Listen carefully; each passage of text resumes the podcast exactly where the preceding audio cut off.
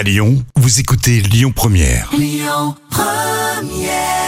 À Lyon Première, soyez les bienvenus, c'est à l'instant Ben l'Oncle Soul. Est-ce que vous avez votre permis de danser ? C'est vraiment dans la folle histoire du jour racontée par Jam.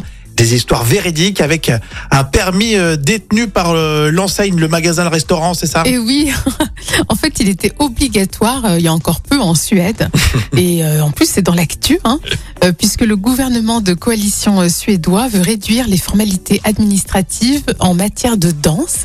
Et ils veulent abolir une exigence vieille de 10 ans, selon laquelle les restaurants, les boîtes de nuit et d'autres lieux doivent obtenir des permis avant de laisser les clients danser. Ah, c'est vraiment le permis de danser. Et une info qui surprend les touristes ou même les Suédois qui ne connaissent pas du tout cette loi. Bah oui. Alors au final, plus besoin d'une licence pour organiser des danses.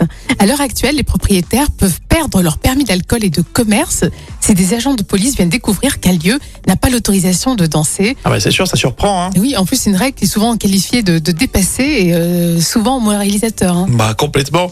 D'ailleurs, j'imaginais pas que ça pouvait exister ce genre de licence. Non, c'est vrai que c'est assez étonnant. Dans le 007, tu sais, t'as le permis de tuer, mais là, c'est le permis de danser.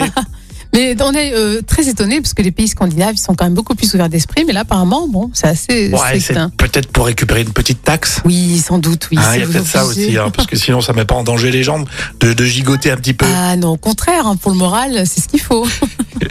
Et Tcharan avec Perfect pour tout de suite. Ça se passe ici et maintenant. Écoutez votre radio Lyon Première en direct sur l'application Lyon Première, lyonpremière.fr et bien sûr à Lyon sur 90.2 FM et en DAB+. Lyon Première.